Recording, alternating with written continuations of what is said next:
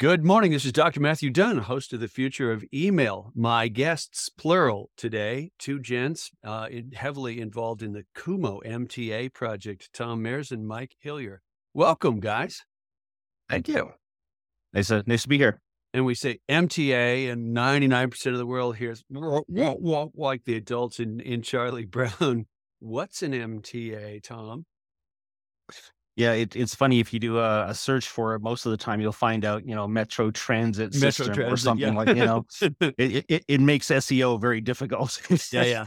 Uh, but it's a, a, a, an MTA is an on-premise uh, mail transfer agent. takes mail from one place and sends it to another. And in our okay. case, it takes it from one or two places and send it to billions of other places. And why why on-premise in your qualification? Eh, good question. There are there are really two different ways to get mail from from its source to to inboxes. Uh, one is to use an on-premise MTA, which is uh, a physical or a cloud-based server that you own. You download the instant software, you install it, and you manage it. Yeah. The other way is to do it with a cloud service where somebody else has done that and somebody you're just using their service. Yeah, exactly. Okay. Somebody so an MTA is still an MTA, whether you're using it in a cloud or uh, in your own system. Okay. But an MTA takes it from one place to another. We specialize in that on premise, you own it software, you you own it, you deploy it, you manage it, and you're responsible for it. Oh, okay, okay, and and Kumo specifically, open source. Yeah, absolutely. As I said, was one of the things that that really caught my attention. Now, just for background, both of you guys have like terrifically long history in the email space, acquired by MessageBird in your case, Tom? Uh, yeah, actually, uh, I, I've been working in that space for, I had been working in that space for about 15, 16 years. Well, uh, Mike actually pulled me into that world, uh, out of, out of, uh, I, I was a, um, I was a self-employed consultant for, for a very long time doing, uh, exchange, um, and, uh, and send mail type implementations for, for companies with the inbound uh, working on the outbound was a new experience uh, 15 years ago. Yeah. Uh, and then Mike, all Mike's fault. Socket Labs and what else? So I uh, I go way back. So I actually started out in open source. So I did you okay? Um, actually, first job I ever had out of school beyond the one that I met. So I met Tom at a previous job, and then I went off to work in open source. So I worked for MySQL, which is an open source database company. Sure. That one eventually got acquired by Sun, who got acquired by Oracle. Cool. Yeah. Um, just before it got acquired by Sun, I was recruited over to what at the time was Message Systems. Okay. Because Message Systems, the founders were very active in open source. And I met them because we were both speaking at open source conferences at OSCON and some other uh, some other events. And and in meeting with them, they said, Hey, you know, you're really good at explaining things in your conference sessions. Could you um could you come and do that for for our um, other, uh, you know, for our other customers, right? For people who are trying to use the software for email. And I was able to say, sure, let's let's give that a go. And so I started off you know, in uh, email in 2006, working for message systems. That eventually became SparkPost. That eventually got acquired by MessageBird. Right. Although I actually left before the MessageBird acquisition. I always leave just before the big acquisition. That's my that's my system. So you, um, you think I wasn't paying attention, but I'm going to hook back and say, did you ever end up getting calls from lawyers when there was the whole Oracle Sun, what's going to happen? No, I was, I was, was asked at that point. So, like I said, I left, I left MySQL just before they got acquired by yeah. Sun, and then I left MessageBird just, or I left SparkPost just before they got acquired by MessageBird. So I like okay. to just get out before the acquisitions. But um, but with that, then I, I was there till 2018, went off and started a consulting company called Email Ninjas, worked with Socket Labs for a bit. And one of the things I, I saw, especially in the last couple of years, as I would as I would talk to different ESPs, I've I've worked with most of them at this point, just because a lot of them use message systems, SparkPost infrastructure. Sure. And uh, and as I would talk to them about, you know, what they were looking at in the future with on-prem, the one answer I kept getting back was, you know, we're we're kind of tired of the vendor relationship. And and with that, a lot of them were building their own MTA. They were like, you know what, we're just gonna we're gonna make our own going forward, which is a very ambitious goal. That's but ambitious goal. I've seen that I've seen multiple companies do it, and but that became very clear to me that they were looking for something other than the commercially licensed MTA with its changes in fees and terms and everything else. And the reality is, is that I mean, this is the future of email, but the history of email is actually open source. Most I was I was took the words out of my mouth. Yeah, absolutely. They started out in postfix. They started out using SendMail, something along those lines, and then Yeah. eventually, when their volumes got high, that's when they moved to the original open source op- or the original commercial options, which was back in the day. There was Ironport. Um, then there was uh, Message Systems Momentum. There was Port 25's Power MTA. They went to those options because open source was never built for for sending at scale. It was built for for smaller senders. And you'd go into some of these companies and they'd have like I, I'd I'd go into a place that had like a whole rack of postfix servers running, yeah. and and they had ingenious little scripts that would say, "Hey, postfix can only send for one user at a time, so we're going to spin this one up as customer five, send their their campaign, spin it down, turn it in customer thirteen, send customer thirteen, right? Like they they do all of that because they didn't have the multi-tenant, the high volume, whatever. We went into that place for a place with two servers of momentum back in the day, right? Like Right. from from a whole rack to two machines because open source wasn't doing what they needed. So that's that's where my history's been is first of all working in open source and databases, then placing a ton of it in email, and Yeah. now re- and now hopefully bringing open source back to large scale senders. Would would I be describing the challenge that MTA has to tackle at scale somewhat accurately if I said, look, when you start going to millions of messages, billions of messages in some case, out the door, this sort of completely unpredictable handshake, hi, I've got this for you, got this for you. Uh, it's just a different engineering problem than sending one email message, right? And and all of the you know monitoring maintenance performance to make all of that work that's a non-trivial task that's why my eyebrows went up and you said right there on mta like whoa not easy what am i missing in that equation it is a very complicated situation. You know, it, the understanding how email works it, it, it takes a little bit.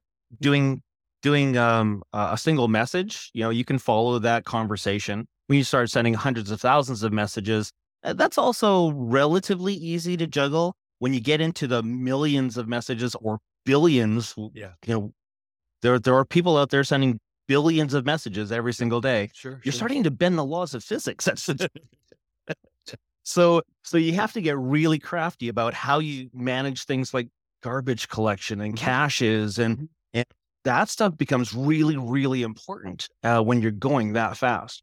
Yeah. Uh, so when you it's really interesting to see people. I'm just I'm just going to build my own MTA. Well, yeah, the, you understand the concepts, but you don't really understand what happens when you're when you send it at light speed. You know, where you start going really really really fast really strange things happen. So you have to look at things like can you parallelize those things? Can you make things happen in a different concept? Not just having, you know, one of the the big major uh, downfalls of of some of those other systems is a single queue. So, for instance, Postfix, you know, you've got a single queue, you can put mail into it, and you have to wait for that mail to go before you can send the next set of mail. Yeah. One of the things that we've done is we've spanned that all out. So you don't just have one queue. A single campaign might end up having 50 or 100 or 1,000 parallel Sweet. queues that all Okay. split out the mail in a big fan, which is an interesting trick, but that actually adds more complication to the engineering part of it. wow okay so Yeah. I'm gonna- i'm going to spin up a metaphor maybe it'll be useful in this conversation maybe not because i think we're going to get technical but um the i'm going to build my own mta and i'm not knocking someone who wants to tackle that but that's like i'm going to i'm going to build I'm going to build a jalopy out in my garage you guys are dealing with traffic engineering for the interstate system which is a different problem than the car Yeah. yeah Yeah. Yeah. I mean, one of the one of the and it's interesting because this is not the first modern architecture open source MTA that's that's being developed. There's Yeah. actually five or six really popular ones right now. Yeah. But most of those projects, and including actually a lot of MTAs that are built in general, they usually start out as a receiving tool. And so when you do receiving and you think about it, if I'm a receiving MTA, what I need to be able to do is accept a lot of connections from a lot of different places Mm. and be able to make decisions based on each connection, each message. Did this come from a trusted IP range? Does this message trigger any filters? All of that has to happen in parallel as far as the receiving side goes. And then once they're vetted and they're let in, they are put into a single queue because most MTAs, especially receiving side, just drop that message then into the the mail server for IMAP for for whatever you use, Exchange, whatever that may be, where it then gets you know looked at by the end user. And I know that that machine, outside of it failing, will accept every message I hand it as quick as I can hand it to it. Right. Okay. So I don't need a queue to pass onward because my one queue is just there in case that machine goes down. And if it's down, then I'm not trying anything. And as soon as it's back up again, I just dump it all into the IMAP box, right into the mailbox. Sir. Yeah. yeah. That's it.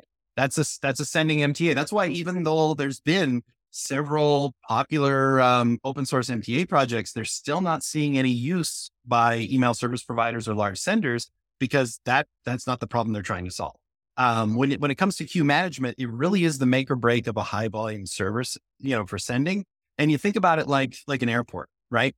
If you had an airport, Yeah. if you were running, I live in Atlanta, if you were running mm-hmm. Hartsfield and it had one X-ray machine, one queue to stand in in order to to get your mail checked, it would be a nightmare. It's already not exactly great getting in line for security at, at Hartsfield as it is. But what if there was only one X-ray machine, right? Yeah. What we have instead is the ability to say, you know, we don't just have a line and, and it's like airlines. We don't just have a Delta line. We don't just have a, a line specifically for, you know, whether it's it's going to this place or that place. We have the equivalent of saying we actually have for every airline, for every city they go to, we have a separate security line. So if you're on Delta to Atlanta, or in, well, you're in Atlanta. If you're on Delta to Orlando, that's one security line. If you're on Delta to New York, that's a different security line. If you're on American Airlines to Orlando, that's a separate security line. And that means that no two passengers going to Orlando through those two airlines are standing in the same line. If, if American Airlines slows down, the Delta passengers can still get through the line to Orlando.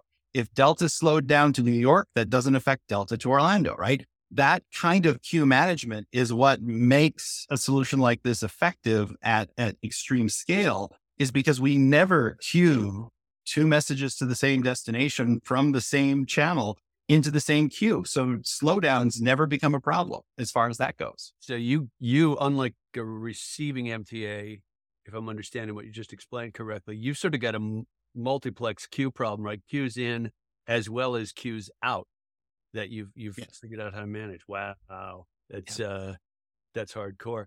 Um, yeah, queues in isn't actually the thing. In is actually about being able to do um, a large number of parallel connections across a large number of threads, uh, all running on separate schedulers. Yeah. That's what a good receiving MTA needs is very multi-threaded connection handling on the inbound. Mhm. And then an outgoing MTA still needs that because there's a lot to manage, yeah. but it's the queues that make it on the outbound. So, in, so a, a good sending server has to be capable of both. Uh, right. Okay. Okay. That makes sense. Even though it'd be very hard to draw uh, draw on screen. Um, slightly different question, but entirely related. How did Kumo come together first? Like Mm. you've got multiple people with a heck of a lot of experience involved. This didn't just happen over, you know, one frosty malt beverage. How did this? How did this start coming together? Oh, this is the virtual age. It happened over no beverages at all. It was all online.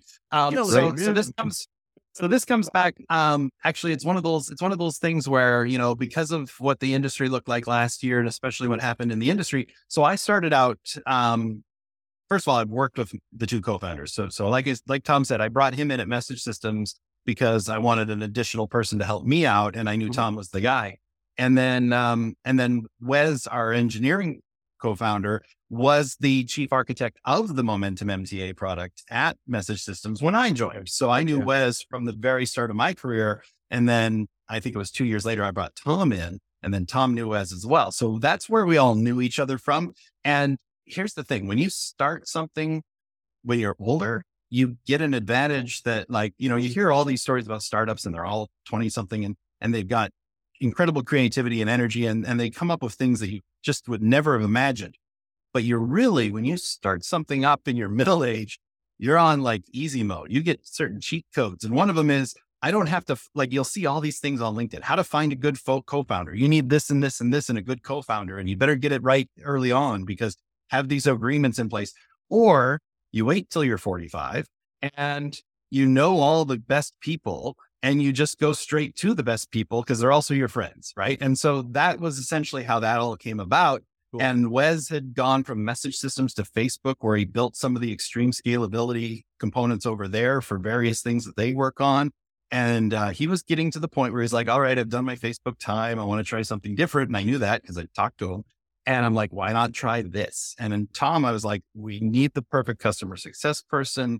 They need to understand how to explain all this to customers, keep them all happy, keep them all taken care of. That's what Tom's been doing for years at SparkPost um, then MessageBird. And so, yeah, you bring together, uh, you bring together three people who all know each other well and all have their own piece of the pie that they contribute. And, and like I said, it's almost like cheating because we just didn't have to do this whole search of co-founders and everything else. Well, if I if yeah. I had a frosty malt beverage, I would raise it and toast you because I couldn't agree more about the the sort of cheat codes of having having some experience when you start a new thing, experience in relationships when you start a new yeah. thing. Like it, re- it really is a different ball game. Doesn't mean it's easy, but it is a different it, uh, ball game. It, it, was kind of a, an interesting, perfect storm, you know, where all, the three of us had worked together. We know each other quite well. We worked very well together when we worked together, and then we all found ourselves, you know, temporarily unemployed, um, and, and, and literally just ended up having a conversation over a frosty beverage and and the idea just kind of percolated as part of a side conversation you know how would you do things differently if you could do it again? that kind yeah. of thing. yeah. And honestly i thought we were you know we were just having a really interesting conversation as old friends uh, that that had the time to talk. Never really thought about it at the beginning turning into a business. And then things just kind of percolated and it's like hey this is actually a really cool thing. This could actually go somewhere and that right. and that you know organically grew with three people that are I, I couldn't think of a better way to to have three co-founders come together as people that already knew each other and had a common goal and common philosophy to start with. And and common some a lot of commonality in the map of relationships and knowledge since you both since you all three worked in a lot of overlapping industries and worked together in overlapping industries. And we we could go on and on about how the email space is kind of particularly interesting and connected. But mm. if we get there, tell me about the decision to make this an open source project. Mike, you said you spent a bunch of time in open source, but that didn't mean you had to ha- had to go there with this. It, it, it more meant that I knew the answer to the to the problem that I actually encountered. So um, I've always been what I like to call Mr. On-prem. So I I've always done on-prem email, and on-prem can mean server in a colo. It can mean I have a server in AWS it means I'm not using SaaS, right? And and as I would as I would you know stay in the industry and talk to people, I, I talked to a couple of CEOs at some of the larger ESPs, and I'm like, you know, are you interested in looking at another uh, you know another vendor MTA to um, to work with? And the answer was, we don't want to start another relationship like that. Like some of these companies have been very long term with commercial vendor, and they've seen you know changes from a perpetual license to a volume based license to a tier based license, annual license. All these things keep happening. And they're like, we don't want to start over with that. We don't want to go to another vendor, start another relationship where everything seems great. But then lo and behold, over time, the, the terms change and they, they, they wind up feeling held hostage because if they stop paying the, the, the annual fees that they're, that they're obligated to, well, then the servers just shut off. Right. right. And they said, so we, you know, a, half of them would say like we're going to stick to the devil we know because even though they you know we've had all these changes and you know the well, what's the old Star Wars quote? I've changed the agreement. Pray I don't change it further, kind of thing, right? They're like, yeah, but you know we can't stop paying or our servers turn off, and we don't want to start the cycle somewhere else. So this is the devil we know. We're going to stick with it. Okay. Plus, changing out an MTA is a huge undertaking. And then some of them would say, well, we're going to build our own, right? Which is also a huge undertaking. Yeah. Um, but they at least at the end of that undertaking theoretically own an MTA that will never have their license terms changed underneath them, will never, you know, be be subject to, you know, all they have to do is maintain a, a team that knows the product. Um, there's risks there. Stuff tends to, I mean, for a large ESP, my customer facing stuff is what's important. My my stuff under the hood will only get updated after that if if there's something critical. And so those teams tend to get reassigned to do other stuff. And it kind of goes into not shelfware, but it, it doesn't get iterated on. Like yeah. it happens all the time. Like there's there's orgs I've seen that, you know, say, hey, we're gonna use it, we're gonna build our own WYSIWYG editor for our emails. Others say we're gonna use B free, right? Or B uh, B.io. And the ones that use B have an org that is constantly improving that WYSIWYG editor. Yeah. The ones that don't have to have a lot more diligence to make sure they keep improving because it's really tempting to say, and it's working, and let's work on something else, right? Yeah. So so that's that's the risk of the ones that try to build their own, assuming they have the skill set to do it in the first place. So with all that though, what I understood was having come from open source, like at MySQL, it is a commercial open source company. The whole idea of that organization is we're creating an open source MTA and we know that people are going to use it. It got paired up with PHP, became the most popular database for quite a while there. Sure. Um, and and and they knew that certain CTOs would show up and go, "Hey, what happens if that breaks?" Well, we go to the forum, we go to the chat, we try to figure out an answer. He's like, "That's not going to work. We need to know that there's a throat to choke. We need to know there's someone we can phone." And that's how MySQL got its business was Yeah. selling support to to Yeah. companies that want to use it but need to have the insurance of I can phone support and and have this problem fixed.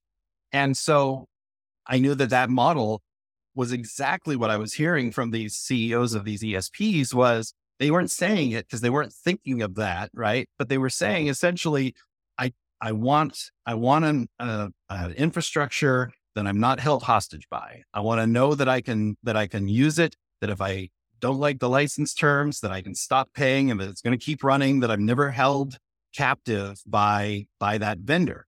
And that's what open source as a company allows us to do is to say, here it is, here's the source code. If anything goes wrong, if we're all hit by buses, there it is. You can continue moving forward with it. If you decide you don't want to pay us support, Yeah. you never have to start. If you just, and we have to earn your business every year. If you don't like what we're doing for you, there's nothing keeping you from stopping paying for support because all you lose out on is the ability to contact us for support. The software is going to keep right on working, right? And and the best part is like Tom, I think was around even in the early days when this was the case. But when we were selling, you know, commercial MTA message systems and it was a smaller company, we'd get clients who would say, I'm going to need code escrow.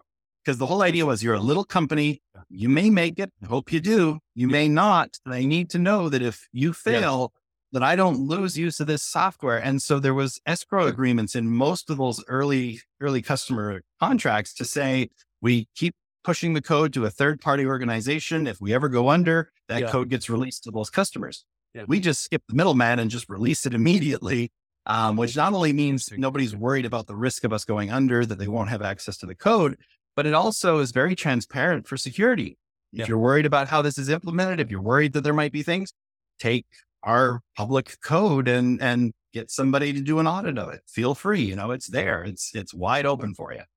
Would it be would it be a fair broad strokes uh, statement to say that adopting an open source model like what you've described, Kumo, MySQL, whatever, requires enough expertise on the on the customer side, the one who's not paying for licensing, maybe paying for a, a, throat to choke.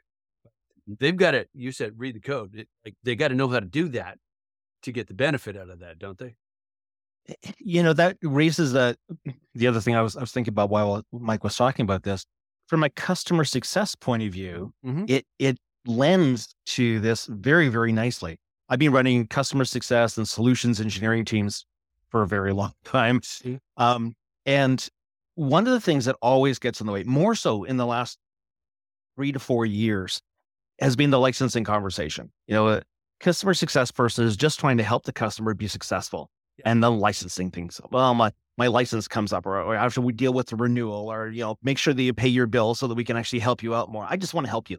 It- I want to help you be successful. I want to build a solution and help you get your messages out and and not have that problem. Mhm. But I've got this licensing thing in the way I have to have to worry uh, worry about.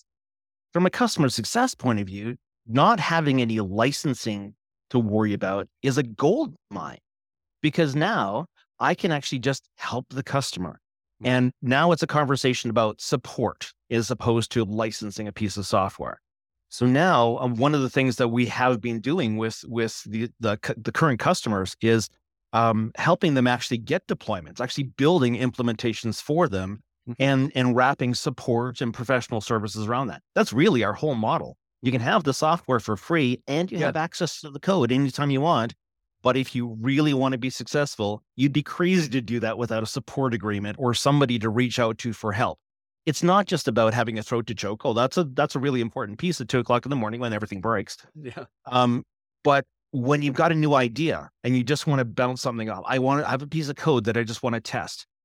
If you're paying for licensing, there's always that nagging feeling that oh they're gonna up, uh, they're inc- increase my fees or they're gonna they're gonna charge me extra for this when it's all wrapped into a support agreement, it allows their solutions and customer success people to just help the customer. Yeah. Yeah. Yeah. And I'm, I'm a, I'm a huge fan of open source. I think it's one of the most uh, intellectually, and I don't mean this word the way I'm going to say it, po- politically, uh, eco politically significant um, things in the last 30 years. Like it's astonishing what it's enabled, but it's not necessarily it's not necessarily mm-hmm. for the faint of heart. And with the skill set that no. you guys pulled together at the table that became Kumo, um, saying, let's go that direction. I don't know if you've done it, if you hadn't had experience doing it in the past. So, one of the interesting things to me, and, and something to keep in mind with this, is that our initial target customer is literally an email service provider, an organization where there are people dedicated to mail ops, to running, to running the yeah. servers, keeping them configured, often there's an overlap of deliverability. Sometimes there's not. Some some of these larger ESPs have a deliverability team and a mail ops team. Yeah. And mail ops is about keeping the servers going. Deliverability is about tuning and, and everything else. But um, one of the things that we didn't expect early on, like you, first of all, you have to have a unicorn developer. Wes is Wes is absolutely incredible. He, like I said, he's built some of the key components to keep Facebook fast and running, right? And so now, and this is the third time he's built an MTA actually. So it's not even like that's new to him. Yeah. Um, and because of that, one of my initial expectations was that yes, it's open source, but we, I was like, but we're doing this as a company and we're not expecting initial contributions. Like this isn't yet a community project. Okay. This is a commercial product that is open source. Yes. Uh, the, the unexpected surprise for me, the pleasant surprise was we've already had of the of of our customers and the evaluators, we've already had four outside individuals who have contributed code. So, as an example, we had um, we had somebody who's who's working on our software um, who was testing out, and they're like, we uh, our initial implementation of DKIM signing didn't expose settings for what's called canonicalization for headers and for the body of the message. Uh, we, we figured, you know, most people are just going to want to use the standard, relaxed, relaxed. So we're just going to deploy that for now. Next thing you know, we get a pull request into our repo saying, here's a block of code I want to be able to to do header and body canonicalization differently than what the default is. Yeah. And they wrote code, they wrote the modifications to our code to make that available to them in their config and then submitted it to us. And Wes gives it a little feedback. We do a couple of tweaks, in it goes. So that's Uh-oh. the oh, other amazing thing is like with open source, and especially in this case, yeah. rather than saying, Hey, I need this. When can it be on the roadmap? Especially if it's a little change like that actually was. Yeah. I don't have to say, Hey, I need this. When's it going to be on the roadmap? I this person modified their copy to do it yeah. and then sent us the um the code modification so that we could you know at our choice incorporate it into the into the official mainline release which we did yeah. um and so they got what they needed immediately and then we were able to take that contribution and make it better for everyone as a result yeah. so that's the other beauty of it is that people don't have to be like hey i really need this when can it be on the roadmap if they want to they can actually i mean we're always happy to do, we, we're happy to do paid mods. Again, you know, yeah. we're not charging licenses. So we make our money where we can, which is sure. professional services. Sure. But, um, but they don't have to wait for us. They can, they can, you know, make that contribution themselves, keep it for themselves if they want to, or push it back to us to, to incorporate into the, into the larger release. Into the, into, wow, that's, uh, that's terrific. Do you mind if I ask what, like, what the sort of stack underneath is language, uh, data storage and so on? Like, cause writing it, writing it, especially for the third time, you, you've got a unicorn developer going, I'm going to use this to tackle mm-hmm. this big problem. Like, what what are the key pieces? Uh, it's all Rust and Lua. So um, interesting. Rust is um, it's like a better version of C. like it's what it's what it should have been. Um, it, it's it's incredibly fast. It's it's uh, very malleable if you know how to how to deal with it. Um, it it manages the hardware very very very well. And then on top of that, from a configuration point of view, we use Lua. Lua is um, it's it, it's unfortunately people don't know a whole lot about Lua, but it's a fantastic language. It's it reads almost like English. It's if you if you ever learned BASIC when you were in high school, it's it's so incredibly simple to to write Lua, but it also has the power of of directly um, uh, working with at, at the C level. So Lua and Rust work really, really well together. You never have to touch the Rust. It's the basic engine that goes Okay. very, very, very, very fast. Okay. Lua allows you to do the configuration. And we intentionally didn't write a static config. Yeah. We did the whole thing in Lua. So you have total control over how you manage the message as it comes in, Cool. which adds some complication Yeah. for us from a Yeah. support point of view because there isn't a standard config. Yeah. You know, the the config is literally. I I posted it earlier in a you know post on LinkedIn. The config is about three lines of Lua. You know, start a listener and send the mail. I'm, not, Um, I'm not familiar with Lua, but am I, am I understanding this accurately that it, it gives you a smart, when people ask for scriptability or a script, they say, like, I want to do programmatic stuff. It doesn't mean I want to undo the engine that's running it, but I want to get beyond, I've got to do it that way. Yeah. yeah, Yeah. you can do So- things like Okay. if if then else conditions. You can you, do Okay, you yeah, looping. yeah, You can do yeah. iterations. Yeah. Um, You can Oh, reach cool. out to databases and pull things back in. Yeah. So something I just published this morning is you know the ability to say, okay, if this message has this username, go out to the database, Yeah. pull this back, Yeah. See whether or not it validates. Then if it's authenticated, then go ahead and send it. But Before you do that, strip all these headers out because they don't want that going out to the public, and Yeah. then sign it with Lua and do it in this order all that millions of messages an hour. And you can do that. Lua allows you to expose just, you know, 10 lines of instructions, Mhm. if this, then that. And you don't have to worry about the thousand lines of rust underneath it Yeah. that's actually doing the heavy lifting. Yeah. Oh, that's cool. That's boy. That no. Uh, no wonder people are going to start bang down the door already. The mod you talked about earlier, Mike, was that done in Lua? So, so yeah. So what happens? The, the I will say one more nice thing about Rust is it's all memory safe out of the box, and Yes. it has so many built-in capabilities. Like just as a quick little anecdote, with um with Momentum, which was message systems, it was C and it was Lua as a scripting language, but not a config language. Just just to to draw a line there. So Okay. your configs were still text files. In the text file, you could say at this point in the flow, I want to call this Lua script and run it, and then get back to it but you couldn't you couldn't configure it using Lua. Um, but but Ru- like one of the biggest changes that happened in Momentum during my tenure there was it was a scheduler based approach, which is I'm not even going to deep explain it, but instead of having a thread for every connection, it has a thread that is constantly watching everything that goes on and acting on everything, and it uses extra threads to do like the slow work. Um, when when the number of cores, like when there was only two cores in a server, best ideal approach. As there were more and more cores in, in a server, it, it was not as ideal as multi-threaded. And so Wes, one of Wes's largest projects was changing that scheduler approach to be multi-threaded schedulers, where there's multiple schedulers watching different areas and, and reacting to all the different events. It made it incredibly scalable, over 10 million messages an hour in some circumstances per box. Um, when he went to Rust, which he did back at uh, again, he did that back at, at Facebook. He, he became a big Rust advocate partway through, Mhm. um, and he was teaching people how to use Rust, and they were migrating a lot of what they did to Rust over at Facebook. But when he comes here to do that MTA, to do Kumo MTA, multi-threaded scheduling is just a crate. It's an already existing feature, and he just plugged it in. And DKIM signing was a feature, and he plugged it in. It wasn't complete. He did submit some contributions back to that project, but a lot of what he did was just grabbing these crates that are already pre-built and and gluing them together with code. So instead of building it all from the ground up, I mean, there's a reason why we've only been at it since February and we're pretty much code complete is because Rust adds all these capabilities that used to be hand coded in C. So with with Lua though, yeah, I mean the benefit is the heavy lifting's in Rust, the the telling it what to do and how to do it is in is in Lua.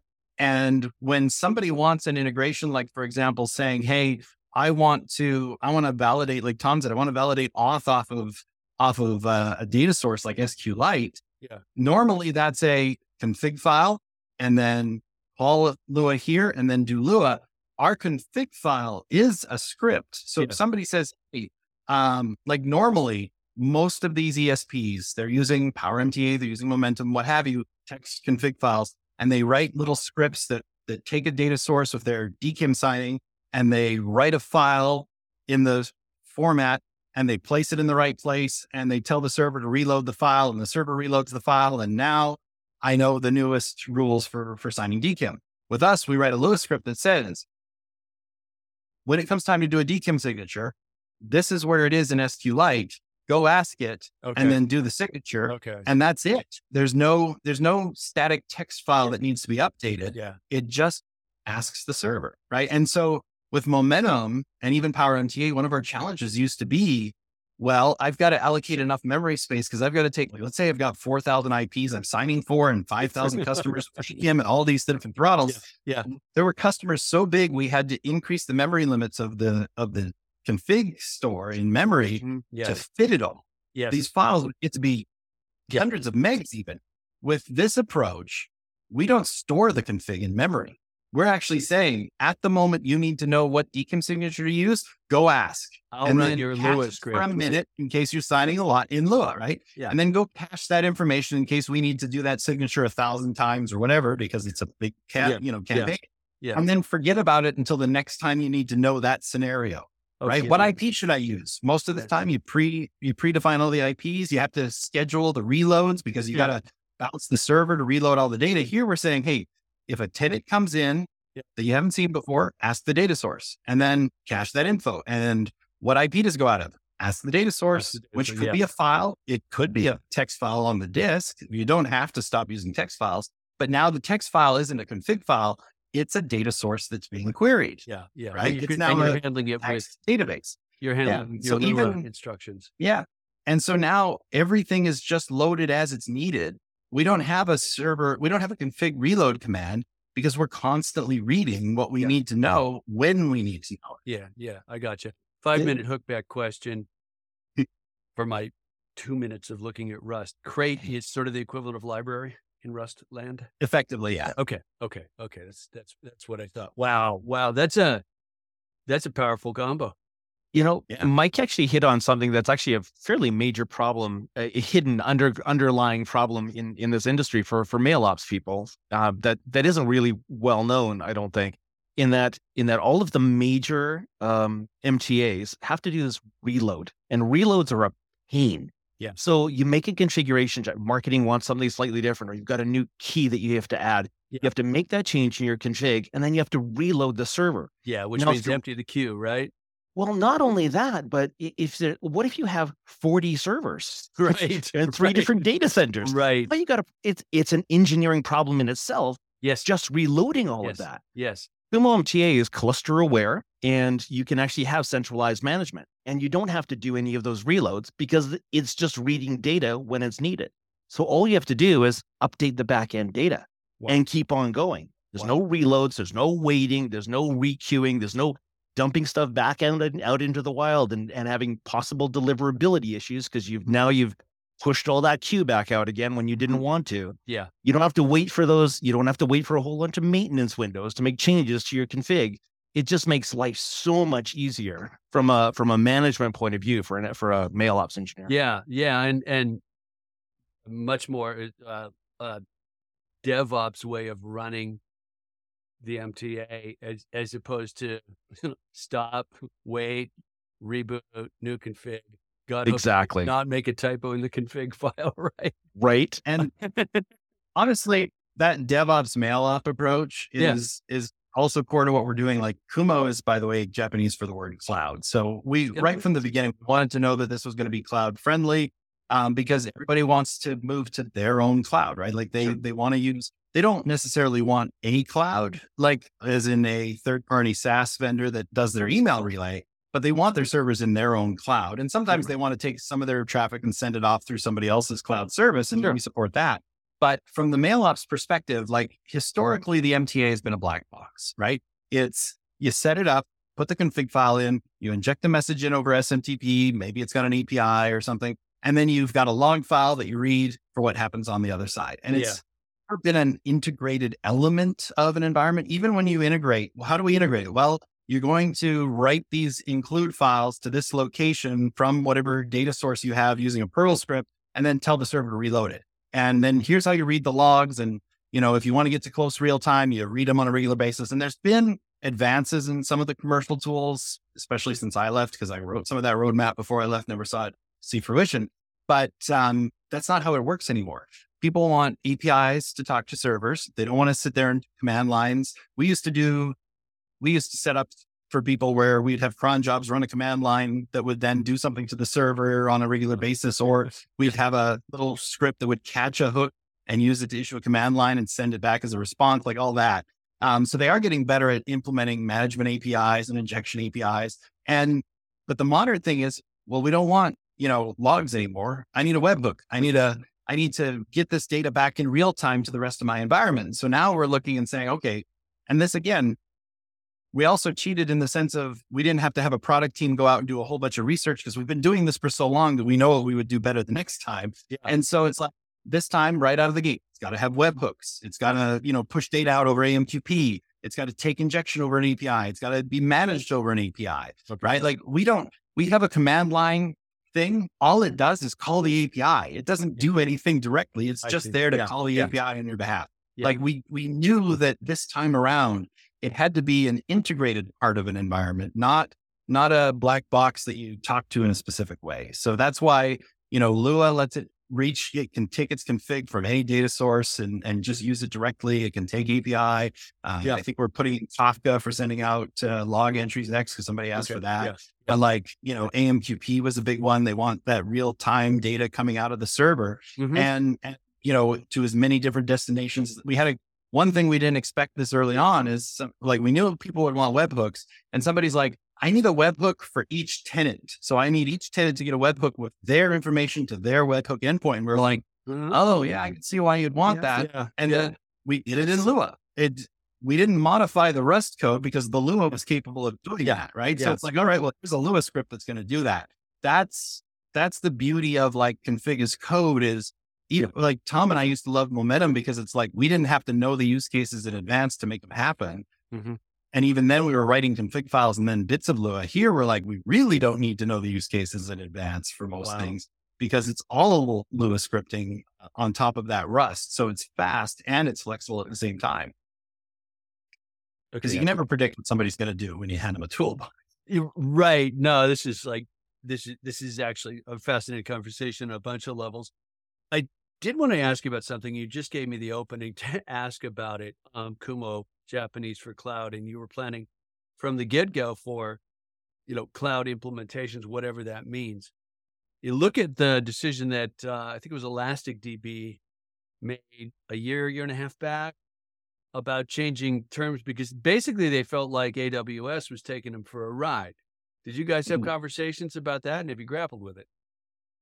Yeah, um, yeah, we, we've had so, licensing conversations for sure. there's there's um yeah so one of the things this actually ties into another another area. We th- there's been an example there's been multiple examples over time of companies that started out with open source and then changed their license. Mostly they change it to be like all right well if you compete with us you can't use the open source or if you host it or what have you um, because of that. But if you look deeper what you almost always see under the hood of all of those companies that make those decisions is investors. There's VC money, there's ROI. Like one of the things that we wanted to get away from is ROI. We wanted to get away from this idea. Well, not ROI. We, want ROI, but hockey sticks, right? Like every time, like every time I've worked for a company that has VC money or has back backing by investors, everybody keeps saying hockey stick, hockey stick, hockey stick. Tom and I agreed early on the only time we want to ever say hockey stick, how the Calgary Flames are doing, and whether or not Atlanta's going to get a team for a third time so I can watch in person again. That's it. Unless we're talking hockey, no hockey stick. But the idea is that these these when you have that investor money, you have this pressure to you've gotta you've gotta increase revenue, you gotta find new TAMs. So you wind up with products being introduced that don't necessarily benefit the customer, decisions being made that don't benefit the customer.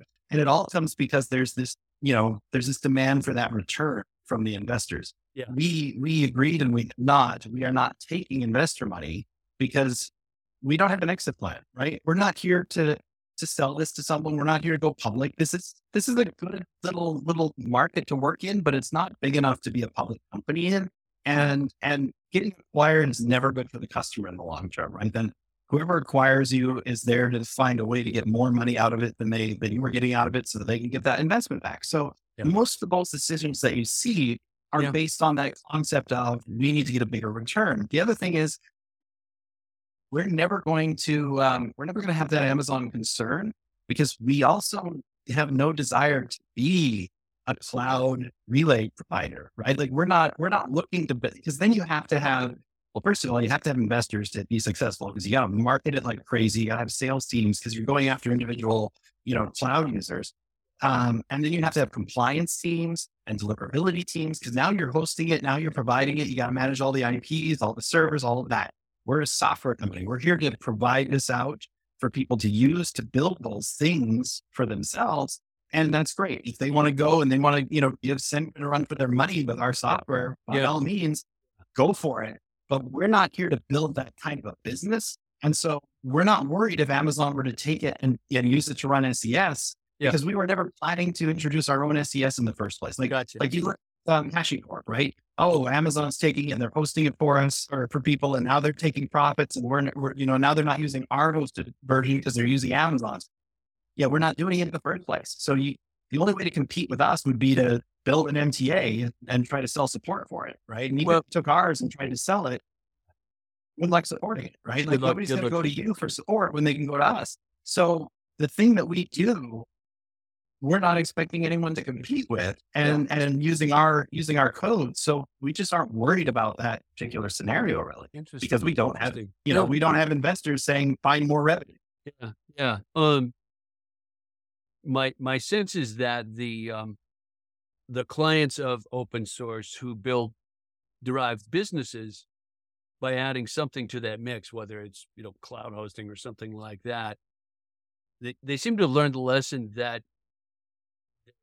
they gotta they've gotta in some way stay connected with the source of the source for everyone to stay healthy, viable, etc. in the long run. I mean, you look at the big the big cloud players, and I think Microsoft particularly has had a, a major heart heart transplant on in this front. Like they're they're quite pro and, and quite supportive of open source, broadly speaking, because they can't afford not to be. P.S. They're all running on Linux boxes too. So like, right? It's got to that, work. That's a relatively recent change in the yes. life of Microsoft as well, and oh, I think God, that yeah. is, I think adult. that is an indication that that we're. I want to say we're in, in I, at the beginning of a revolution, but I think we're kind of in the middle of it, and it's been kind of quiet. Um, you know, the, there's a ton of companies out there running on open source, and and they don't even know it. Yeah, agreed. Absolutely uh, how, agreed. how many Docker containers are out there, and people think that they actually own that? It's like, no, yeah. you're actually yeah. running on open source right now. yeah. Well, I mean, you got and, you've got audits to make sure you have some freaking idea whether or not you are. Right. What you say, Mike? Oh, I, well, I was also going to say, like, support for us is a product, but support goes both ways. Like, like I've had people say, well, what if we only wind up like they're like, well, we only call our current vendor like twice a year at most what should we even be paying support? And the answer is, well, it's support in two ways, right? It's yes, you have our support to use the product, and yes, it's going to be very stable. So once it's up and configured and running, odds yep. are you're not going to call us with a Sev one issue because it's just not going to break like that. Um, but the other is to say, well, support support also means you're supporting this team, right? Yes. If you built yes. your own MTA, you would yes. pay salaries for people to constantly, well, first to build it and then to keep building because yeah. you you would never run the risk of of having an un, you know unmaintained app in the middle of. I mean, they're email service providers. The word is email. They are like it's amazing how many people don't realize. You'll, you'll I'll walk into an office of a big ESP and I'll pass like 50 designers and then 30 copywriters and then you know 20 marketers and a whole wing of salespeople going to the basement where there's two guys that are running all the MTAs and anyone else in this building can can get sick. But if the servers go down, the whole business stops. Like half the half the graphic artists can be out if it's a full service shop, yeah. or the support people can be gone, and it's still not the end of the world. But there's only one or two guys at the bottom that are running the servers that actually yeah. make that whole business tick. And so part of it is that yeah, they're going to support open source because the great thing is, is that our users want us to succeed, right? Yeah. They want us to keep doing this and keep making it better and keep going. Yeah. And so part of paying support is also just a commitment to say, our business depends on this thing. And that means we depend on these. I mean, yes, it's nice to know there's source code out there, but the reality is we need these guys to continue to, to do this thing and to build out more people to help us with it and, and to make sure that that organization continues to do that yeah. indefinitely, which Oh, is our whole plan Yeah. because we depend on that piece of software more than anything else to keep our business going. Yeah. Like Yeah. that's a big trust they put on us, but they also understand that for that to work, you know, yes, they have the option to use it for free, and a lot of people do. Um, but it's it's the and some of them don't like. I mean, if a guy's running a website and he needs a mail server, the mail server isn't critical to his whole business. But if you're an email service provider, your whole organization counts on this. So what's throwing some support money at it? And we, we tell people like, look, take what you pay for support now to your current vendor, and we'll take that. We don't you don't need to pen, spend new money. There's no new license fees. Just take your existing spend, move it over. Yeah. And and in return, this thing keeps going. And their software that they're going to be depending on continues to be evolved and improved because this is all we do. We're not, you know, even if you build it yourself, okay, how long can you keep your focus there before it's working good enough and you you move those people to something else, keep one guy there just to keep an eye on it. Here, this is all do. And Yeah. so for that money, you get to keep three, you know, three and eventually more people just just doing this one thing. Awesome. I'm I'm keeping an eye on the clock on the top right here, and I because I don't want to use up your time. We should probably think about wrapping, but I wanted to ask you how what the the state of the business of KumoMTA.com is. Are you guys happy with where you are? Uh, what are the im- immediate steps you want to see in terms of growth and reaching more customers? Like how things looking?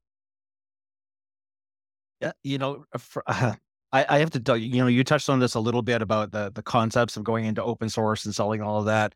Um, I, I I did have some fear and trepidation at the very beginning of this whole conversation. Not this one, but you know, the the conversation about Kumo. Um, and uh, and as we talk through it, uh, the the idea of trying to sell open source software grew Yeah. on me, and I Yeah. started thinking about all the amazing possibilities that were there. But I was thinking we would work on some foundation for a year Yeah. and maybe June or July in 2024, we'd be able to launch a product and and be able to, you know, get out into the community. And I I was amazed when, you know, like Mike, said, we kind of started this in, in the conversation in February. We actually had production install running in July.